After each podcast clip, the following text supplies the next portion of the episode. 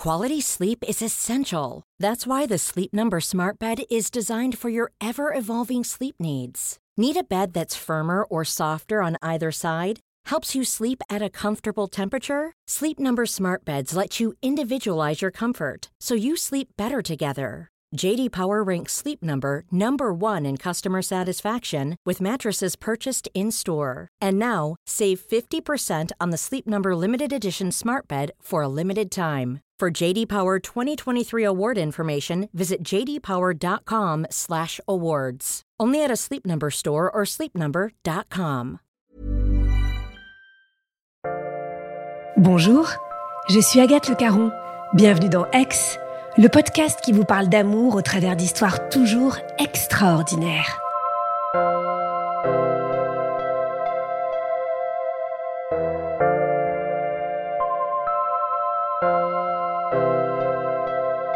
Vous savez, dans ce podcast, on a deux objectifs. Vous faire rêver, bien sûr, avec de belles histoires, et parfois aussi vous prouver qu'il faut toujours avoir de l'espoir, même quand on vit des moments insoutenables. Stéphanie en est le plus beau des symboles. Attention, cet épisode peut heurter les plus sensibles.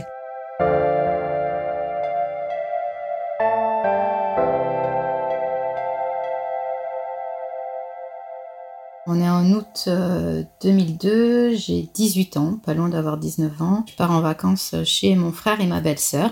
Et là, je vais rencontrer euh, son petit frère qui a 16 ans, Mehdi, un garçon avec du duvet sur la moustache.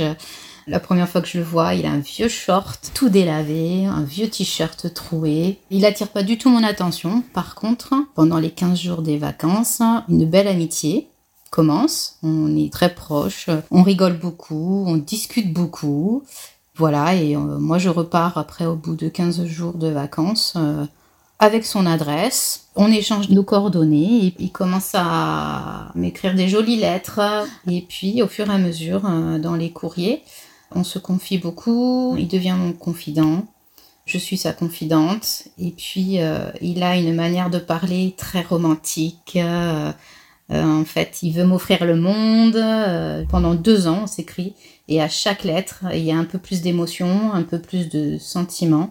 À côté de ça, euh, bah, sa sœur, qui est ma belle-sœur, et ma maman vont faire en sorte qu'on passe des vacances tous ensemble, comme deux ans auparavant.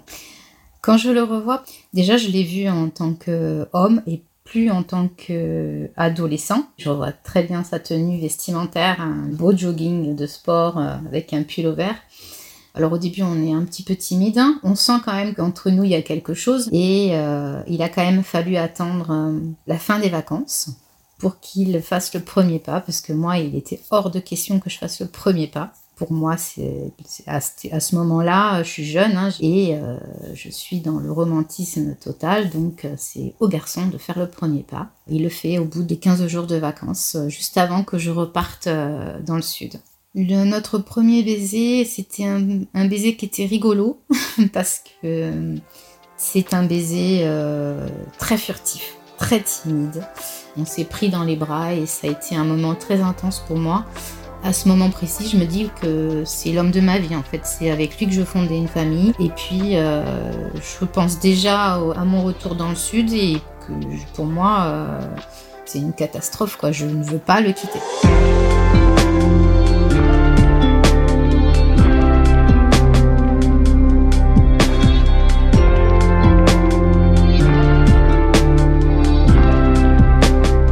Je repars dans le sud euh, juste après les vacances. Lui, reste en Picardie parce qu'il n'a pas fini ses études. Et moi, je, vais commencer des études d'infirmière. Donc, euh, une relation à distance pendant un an va s'entretenir. Et il me rejoint euh, en juillet 2005 j'ai 21 ans. Donc les débuts, c'est merveilleux. J'ai tous les jours une petite attention. Il m'offre des fleurs. J'ai le droit à plein de câlins, à des je t'aime tous les jours. Au bout de six mois, on prend un appartement tous les deux. On s'installe ensemble en janvier 2006 euh, et là les choses commencent doucement à se dégrader. Euh, il me montre une facette de lui que je ne connaissais pas auparavant. Je ne peux pas trop sortir, je dois faire attention à mes tenues vestimentaires. On prend une maison, on se marie en 2008 et puis à l'âge de 24 ans, il a le déclic de vouloir un enfant, chose que moi j'ai eue il y a plusieurs années avant, mais lui refusait. Moi, à ce moment-là, euh, je ne vais pas dire que je suis la plus heureuse du monde. Euh, il me montre chaque jour des facettes euh, de lui que je n'aime pas forcément. C'est beaucoup de cachotterie, beaucoup de mensonges, beaucoup de critiques sur moi et de reproches. Mais je l'aime. Donc je fais tout pour me mettre des œillères et alors il faut savoir que ce bébé, euh, on ne l'a pas eu euh, en claquant des doigts. Il a fallu que je prenne un traitement hormonal, qu'on fasse des examens tous les deux parce que je, n'arrivais pas à tomber enceinte. Donc euh, on a mis un an pour avoir ce bébé. Je suis tombée enceinte, ça a été une joie pour tous les deux. C'est lui qui a été me chercher le test de grossesse. Quand je lui, ai montré le test, il est très heureux, il, est, il saute de joie, il me montre son amour. La grossesse se passe plutôt bien. Mais euh, cet enfant, euh, c'est un bébé surprise, c'est un miracle. Donc euh, je suis très centrée sur ma grossesse. Et euh, il a un petit peu l'impression euh, de ne plus exister, que ce bébé euh, prend toute mon attention et que lui n'a plus sa place. La naissance de ma fille, ça a été très long. L'accouchement a été très long. il ne m'a pas quitté une seule seconde. Il est resté avec moi du début jusqu'à la fin. Il m'a accompagnée tout le long de, l'accouchement. Quand il a découvert, je vois le bonheur dans, ses yeux. Euh, mais euh, le retour à la maison avec le bébé euh, commence à être difficile. C'est un bébé qui ne dort pas du tout la journée. Par contre, dort très bien la nuit. Il y a juste euh, de temps en temps, euh, ma fille euh, nous fait des nuits blanches. Et il y a une nuit où là, il m'a vraiment, vraiment montré une partie de lui. Je peux pas l'oublier. Se met à hurler, à pleurer. On peut pas la, j'arrive pas à la consoler et ça dure une bonne partie de la nuit et euh, il se lève, et, euh, il va très vite vers elle en lui hurlant dessus et je suis obligée de m'interposer pour ne pas qu'il l'attrape et qu'il lui fasse du mal parce que je voyais son regard noir. Et ça, ça perdure dans le temps euh, et du coup il s'éloigne, je ne le vois plus, il est tout le temps au travail et je me retrouve seule à m'occuper de la maison, à m'occuper de ma fille sans avoir de vie sociale non plus à côté.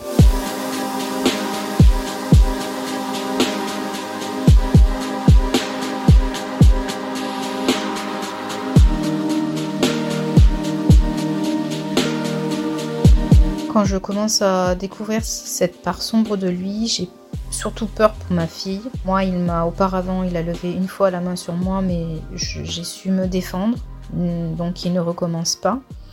Quand il est comme ça, euh, ça peut partir d'un quart de tour, on ne sait pas ce qui va se passer.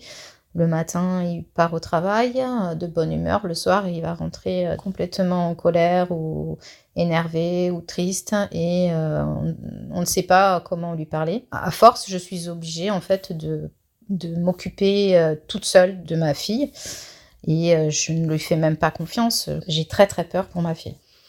J'essaye d'être forte.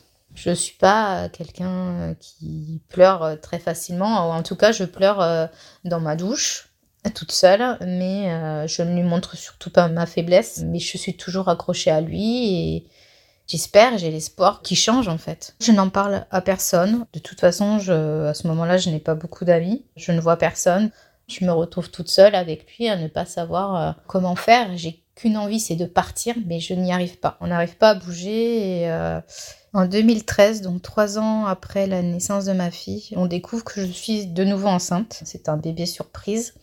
Quand j'apprends euh, que je suis enceinte, j'ai cette boule au ventre parce qu'il faut que je lui annonce et je sais très bien euh, comment il va réagir. Je lui dis euh, que depuis quelque temps, je me sens un petit peu ballonnée, je fais des malaises et que ce matin, j'ai fait un test de grossesse qui s'avère être positif. Et là, je vois son visage se décomposer. Il me dit Ah, mais non, Non, non, mais il en est hors de question. Tu le dégages, cet enfant, j'en veux pas.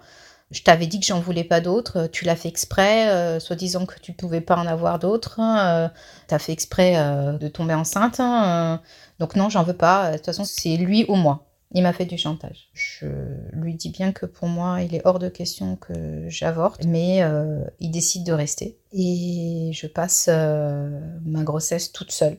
Donc il est là, hein, on se voit tous les jours mais euh, je suis toute seule. Euh, ma grossesse se passe difficilement, j'ai beaucoup de contractions, je me retrouve en, arrêt de travail euh, en début de grossesse parce que mon col est déjà ouvert. Je me suis retrouvée en dépression pendant ma grossesse. Mon médecin traitant elle-même me dit il faut que vous partiez de la maison, vous prenez votre fille et puis euh, vous partez quoi, vous quittez Mehdi, c'est pas possible, vous, allez vous ruiner la santé à, vivre comme ça et, euh, continuellement. M'aide absolument pas jusqu'à la fin de la grossesse, je vis ma grossesse toute seule.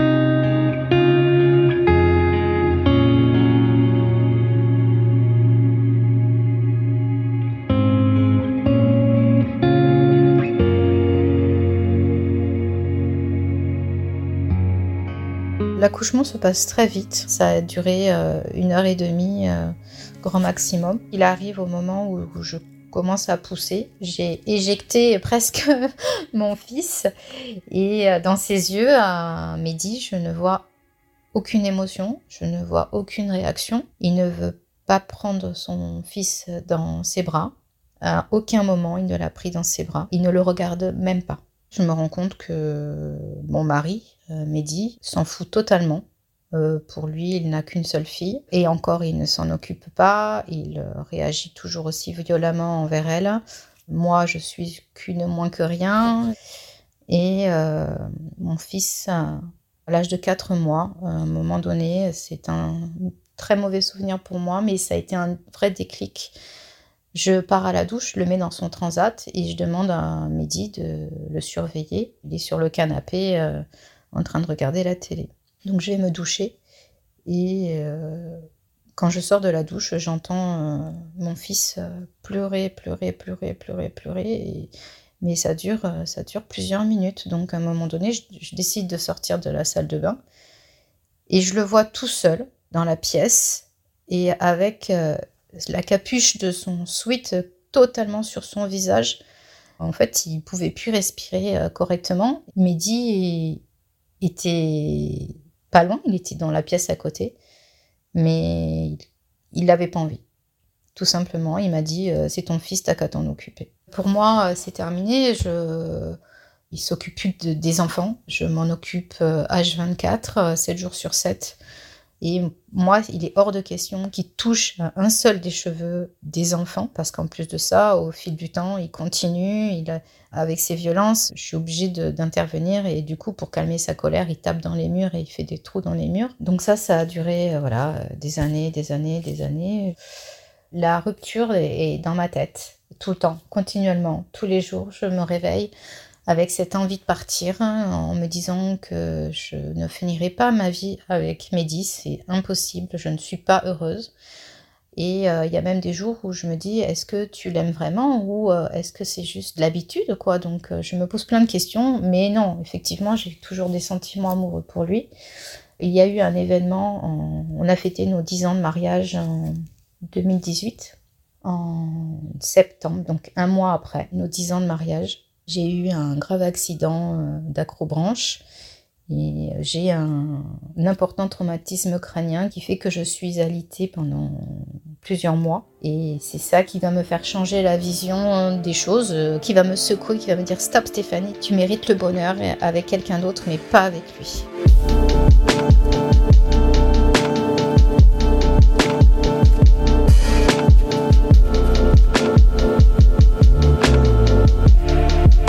Se passe encore quelques mois et puis il frappe ma fille euh, une dernière fois.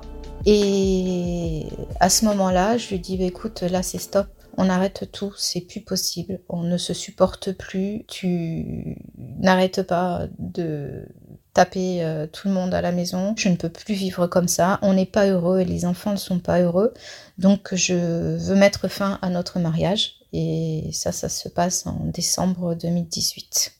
Alors je crois qu'en 14 ans de relation avec Mehdi, c'est la première fois où je suis extrêmement calme, posée, sûre de moi.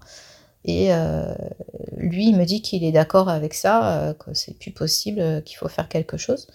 Donc on en discute, et je lui dis écoute, là on essaye de se faire une pause. Et puis on part en vacances, parce que c'est prévu qu'on parte en vacances chez mon frère et sa sœur et, dans de la famille. mais voilà, en se disant que là on est en pause et par contre quand on revient, on arrête quoi. Il est d'accord avec ça. Sauf que on part en vacances et euh, là, c'est la descente aux enfers totale.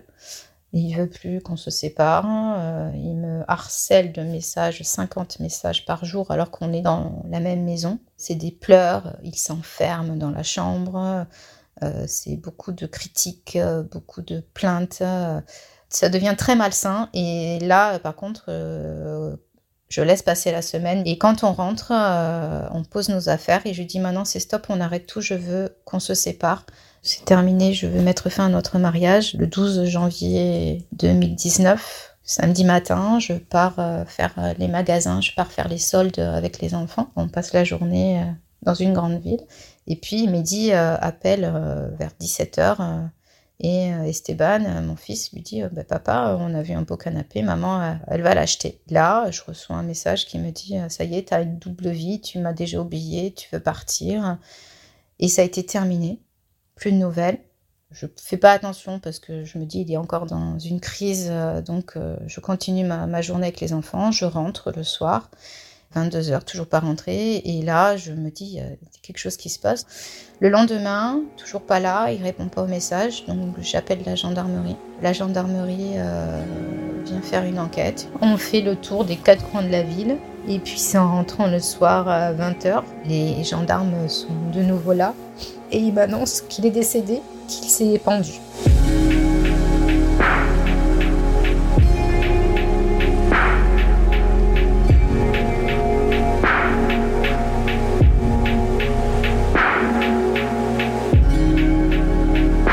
Quand la gendarme me dit ça, là j'ai un trou noir, je me suis effondrée totalement. J'y crois pas. Je me dis que c'est pas possible. Je suis dans une colère monstrueuse parce qu'il a abandonné ses enfants, parce que euh, il me fait du mal encore une fois. Ça y est, il m'a, il a touché le fond de mon cœur, il m'a détruit. Pour moi, c'est, il a réussi euh, à me détruire totalement. Mais d'un autre côté, je me sens coupable parce que je me dis c'est moi qui l'ai poussé. Euh, à faire ça, je l'ai quitté et il était malheureux et donc je m'en veux, je lui en veux à lui et je m'en veux à moi aussi. Les jours qui suivent, les semaines qui suivent et même les mois qui suivent euh, ont été extrêmement difficiles. Je me retrouve toute seule à tout gérer. C'est extrêmement difficile, mais j'affronte toutes ces épreuves et ce qui m'aide, c'est aussi la colère que j'ai en lui en fait. C'est ce qui va me pousser à aller de l'avant, me dire que maintenant, euh, quelque part aussi, il m'a libérée de cette emprise donc je décide d'aller voir quelqu'un, d'aller voir un professionnel et de me faire aider euh, pour euh, affronter tout ça et essayer de comprendre euh, pourquoi j'en suis arrivée là et qu'est-ce que je dois faire pour avancer toute seule avec mes enfants.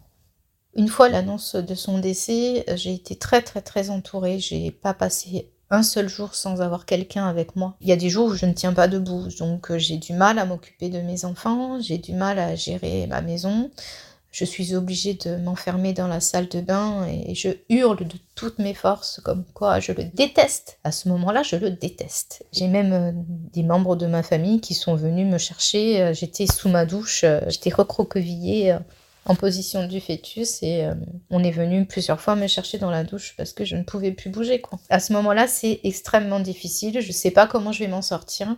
Heureusement que j'ai ce soutien, j'ai ma famille, j'ai des amis formidables. Et pour moi, euh, l'amour, ça n'existe plus. Je ne veux plus d'homme dans ma vie. Je me remets en question totalement. Je me dis que je ne sais pas ce que c'est euh, le véritable amour. Je ne sais pas ce que c'est d'aimer. Je ne sais pas ce que c'est de recevoir de l'amour. Parce que pour moi, ça a été 14 ans euh, remplis de dépendance et, aussi de maltraitance, hein, de violence. Donc je ne veux plus du tout faire entrer d'hommes dans ma vie, mais par contre, je veux profiter. J'ai été en quelque sorte libérée de quelque chose Ma psy me dit très souvent, Stéphanie, vous avez le droit de croquer des cookies. Vous êtes une belle femme, vous êtes libre maintenant aller croquer des cookies. Donc, euh, je vois que je plais aux hommes euh, parce que j'ai changé physiquement, j'ai perdu beaucoup de poids, je me suis mise au sport, j'ai changé de look, euh, j'ai teint mes cheveux, j'ai totalement changé parce que je veux laisser le passé derrière et pouvoir avancer, mais en étant une autre femme.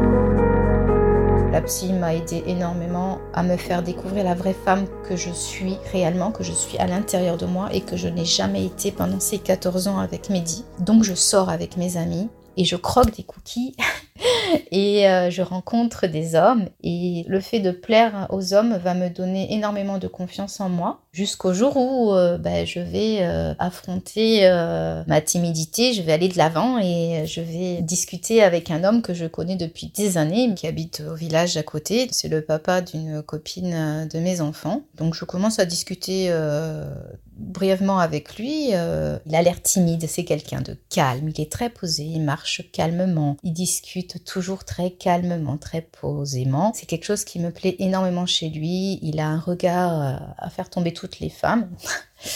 Et il s'avère que euh, en juillet 2019, donc c'est pas longtemps après le décès de Mehdi, je vais lui offrir un verre, un verre de punch à la kermesse de l'école. On commence à discuter et le lendemain, il m'écrit un message et on commence à se connaître tout doucement, on discute.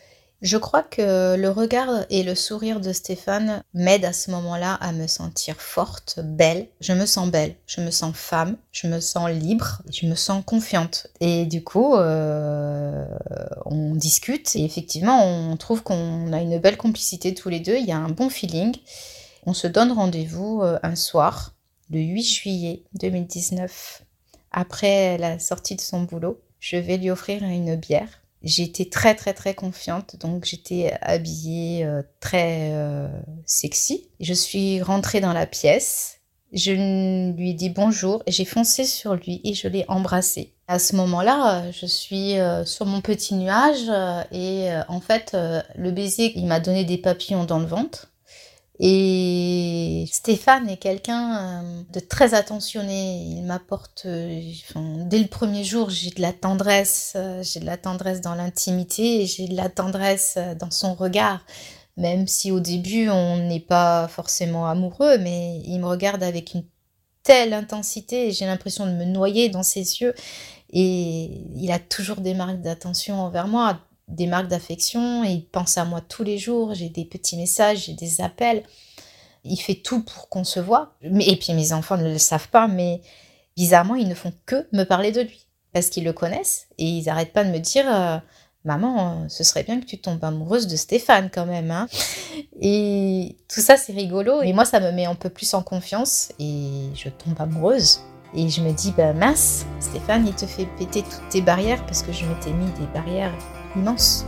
Et il est en train de me les faire tomber toutes les unes après les autres.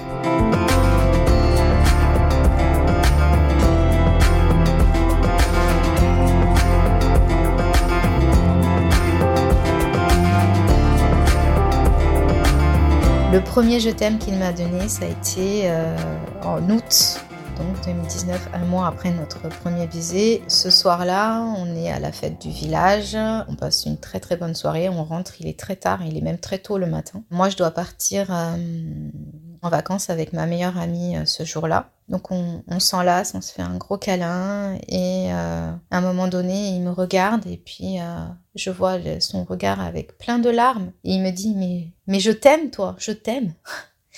Et je crois que mon cœur, euh, il, a fondu. Voilà, tout simplement. J'ai senti mon cœur fondre et j'ai vu des étincelles partout. Notre relation avance tout doucement. Euh, enfin, lui, il est chez lui, il a, il a, il a une fille. Moi, j'ai mes deux enfants. Donc, on reste chacun de notre côté, mais euh, notre relation avance. On se voit tous les jours ou presque. Mais on va vivre une année, en tout cas la première année est extrêmement difficile parce que je, n'arrive pas à lui faire confiance. J'ai peur, je ne veux pas être amoureuse de lui parce que je vais souffrir, parce qu'il va me faire souffrir et euh, je ne pourrai pas le supporter euh, une autre fois. Donc, je lui fais beaucoup de scènes de jalousie. Après, Stéphane, euh, à ce moment-là, il se laisse un petit peu trop aller. Les femmes vont vers lui, il se laisse faire en fait. Il, ne va pas les repousser, il va les discuter avec ses ex-compagnes, ses flirts et ça, tout ça, moi j'ai beaucoup de mal à le supporter. Donc en fait, ça me rappelle un peu ce que j'ai vécu avec Mehdi et pour moi, il en est hors de question en mai 2020. J'ai voulu le quitter et euh, c'est lui qui m'a aidé à revenir. On a beaucoup discuté. Il m'a montré euh, qu'il lui, il était dans la discussion, dans le dialogue et qu'il m'aimait. Il me dit très souvent que lui, il a vécu euh, une vie avec les femmes. Oui, il a eu beaucoup de femmes dans sa vie auparavant, mais que maintenant il veut se poser et qu'il veut vivre une vraie histoire d'amour, pas une histoire comme il avait auparavant. Il veut être heureux, il veut fonder une famille et il veut fonder une famille avec moi, avec mes enfants et avec sa fille. Et il, voilà, il s'excuse de, son comportement et il me dit qu'il comprend parfaitement mes doutes et qu'il va tout faire aussi pour m'aider à avancer, pour euh, me montrer qu'il n'est pas Mehdi.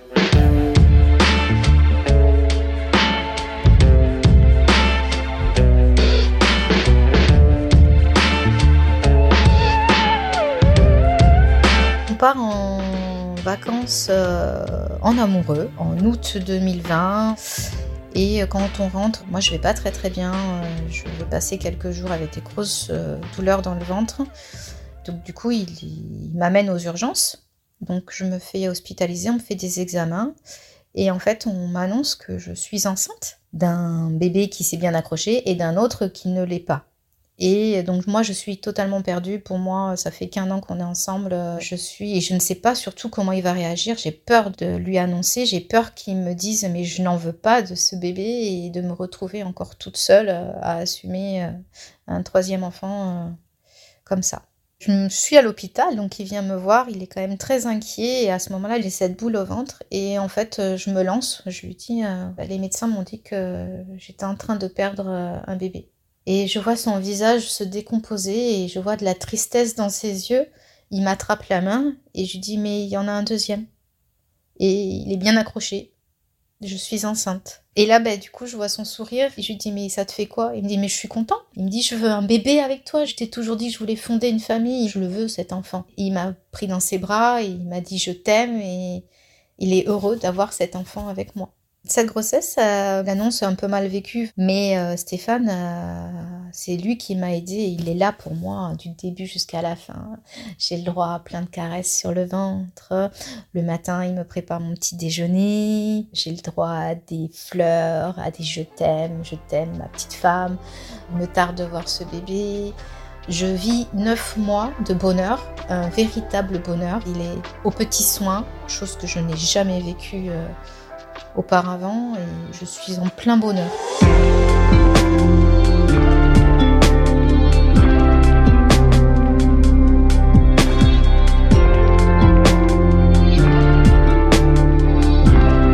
Pendant ma grossesse, euh, on va se faire un petit week-end euh, en amoureux parce qu'on en a besoin de se retrouver tous les deux. Et pendant un repas euh, dans un restaurant, il m'attrape la main et il m'annonce que euh, il aimerait adopter mes enfants.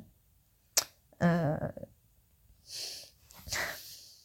qu'il aimerait être leur papa parce qu'ils n'en ont plus et parce que qu'il les aime, parce que ce sont ses enfants, parce qu'il aime s'en occuper et qu'il veut fonder une vraie famille. Mais je suis la plus heureuse au monde. Je suis, je me dis, mais mince, j'ai enfin trouvé quelqu'un qui m'aime, qui aime mes enfants et qui nous veut à ses côtés et qui veut vivre euh, avec nous, quoi. On est le 29 avril 2021.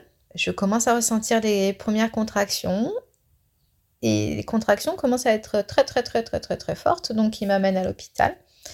Et il ne m'a pas lâché une seule seconde. J'ai accouché 7 heures après les premières contractions. Il m'a soutenue et euh, quand notre fils, c'était, on ne connaissait pas le sexe du bébé, notre fils est arrivé. On me l'a posé sur mon ventre et Stéphane, euh, ben, j'ai vu son regard plein de larmes et il pleurait et il était heureux. Il a pris son fils contre lui dans ses bras et moi, je me suis retrouvée euh, une vraie maman, une vraie femme aimée et prête à être heureuse. Le lendemain de mon accouchement, le 30 avril 2021, mon chéri vient me voir et euh, il vient avec un sac à dos. Je vois au loin des petites pétales, donc euh, je me doute que dedans il y a une petite rose, une petite fleur. Et à un moment donné, donc il va vers le, vers le sac, il attrape quelque chose et euh, il s'approche vers moi. Il pose un genou par terre et il me donne la rose dans une main et dans l'autre main, il me donne euh, une petite boîte en papier avec des dessins et euh, une petite enveloppe. J'ouvre euh, d'abord le courrier, je vois des dessins de mon fils Esteban et de sa fille Mia. Et dessus, donc il y a des petits bonhommes, il y a dessiné Stéphane, il y a moi et toute notre famille. Et il y a écrit Veux-tu m'épouser? Alors je le regarde et sur le coup je ne comprends pas. pour moi c'est une blague. Et euh, il me dit ouvre la petite boîte. Et c'est une petite boîte que ma fille euh, avait fait euh, elle-même. Et dedans il y avait une, petite bague qu'on trouve dans les tirettes de manège, un petit jouet. Et je lui dis mais tu plaisantes? Mais c'est une blague, c'est une plaisanterie. Et il me regarde et puis il se met à pleurer et il me dit non, je t'aime. Je veux être ton mari, je veux que tu deviennes ma femme. Et je lui ai dit oui.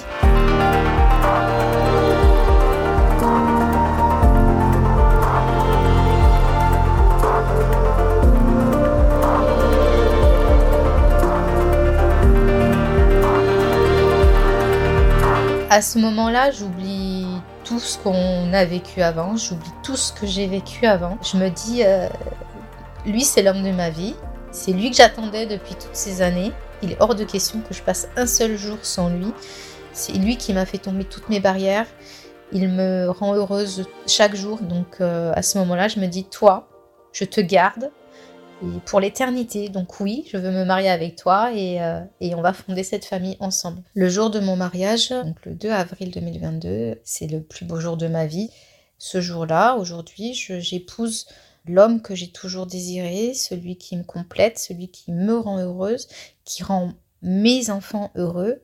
Et euh, on est une vraie famille, on est une famille. Et ce jour-là, c'est la consécration de tout, en fait, de mes batailles, de tout ce que j'ai vécu. Euh, voilà, ça a été une vraie libération et mon accès au bonheur.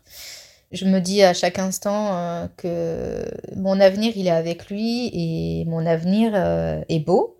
Il m'attend, il nous attend à tous les six. Je suis prête à affronter euh, tout ce qui peut se passer euh, parce que j'ai la force de le faire et que je ne pourrais pas vivre pire que ce que j'ai vécu. Aujourd'hui, je suis une nouvelle femme, je suis beaucoup plus sûre de moi, j'ai confiance en moi, je peux dire que je m'aime. J'aime la personne que je suis aujourd'hui.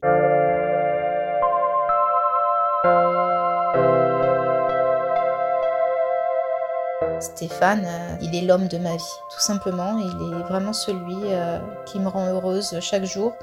Et je le remercie pour tout ça, parce qu'il a su être patient, il a su m'accompagner euh, dans mes pleurs dès le tout début de notre histoire. Et aujourd'hui, Stéphane, moi je voudrais te dire que je t'aime, je voudrais te dire merci, parce que tu m'as accompagné dans toutes mes épreuves euh, depuis 4 ans. Ça fait 4 ans qu'on est ensemble et ça fait 4 ans euh, que j'essaye de me libérer de mon passé et tu es là pour m'aider à le faire. Ce témoignage que je fais aujourd'hui, c'est aussi pour euh, toi, c'est pour nous, c'est pour vraiment laisser mon passé derrière et sache que pour moi, tu es un homme formidable, tu es un papa fabuleux, tu es le meilleur des papas et tu es le meilleur des maris. Et n'ai aucun doute là-dessus, je t'aime mon amour et je veux euh, passer le reste de ma vie avec toi. Tu es merveilleux.